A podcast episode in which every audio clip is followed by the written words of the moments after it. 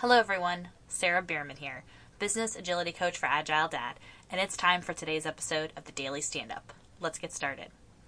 I'm continuing the series on living agile, and last week I talked about pausing for reflection. Today I'm going to talk about one of my favorite topics progress over perfection. So, what is perfection? It could be specific to a task or maybe a fleeting moment or feeling.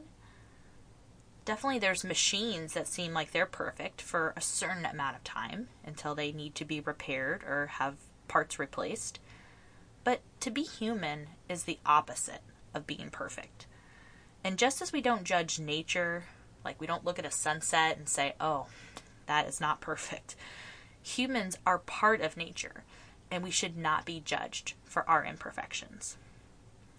Living a perfect life, I hate to tell you, is not attainable, and it will only cause you suffering.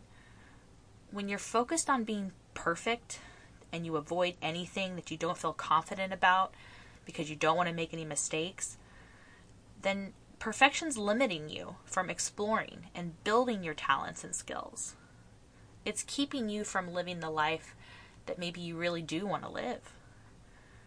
So, why do we want perfection?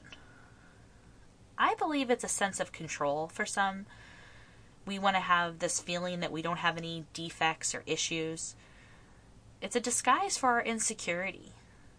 And most people that are seeking perfection really struggle with feeling inadequate.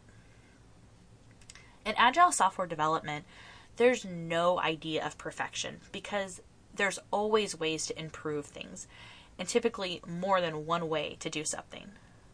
The team focuses on progress. They do not fear failures and they use all experiences to learn. Something we should all try to do in life. I have this daily goal of closing all my activity rings. I have a calendar that I keep of every single day of the year, and I draw a little dot on the days I'm able to complete that goal. On the days I'm not able to complete that goal, I draw a little heart for myself because I still want to love myself and give myself grace for the days that I fall short of my goals. Ironically, July was the first the first month this year that I was able to close all of my rings and have a quote unquote perfect month. But honestly, it didn't really make me feel any better than the other months because it's all about continuing to make progress and being more physically active. You have to enjoy the journey and the process, even when it falls short of your ideal, because perfection is not progress, and progress is not a straight line. If you're only celebrating or feeling joy at the end of something, then you're missing out on most of the moments of life. Sometimes we need to fail in order to learn something that will help us progress more than any perfect experience. What is the closest that you can feel to perfection? I believe being in the present moment is the closest thing that we have to perfection.